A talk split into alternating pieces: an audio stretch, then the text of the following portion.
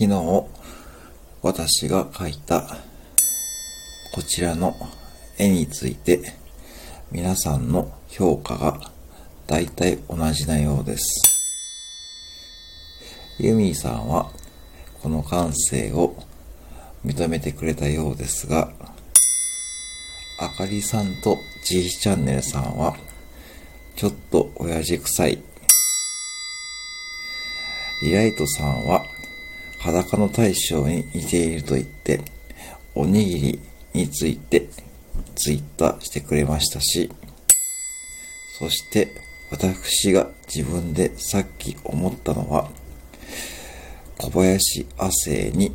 似てると思いました。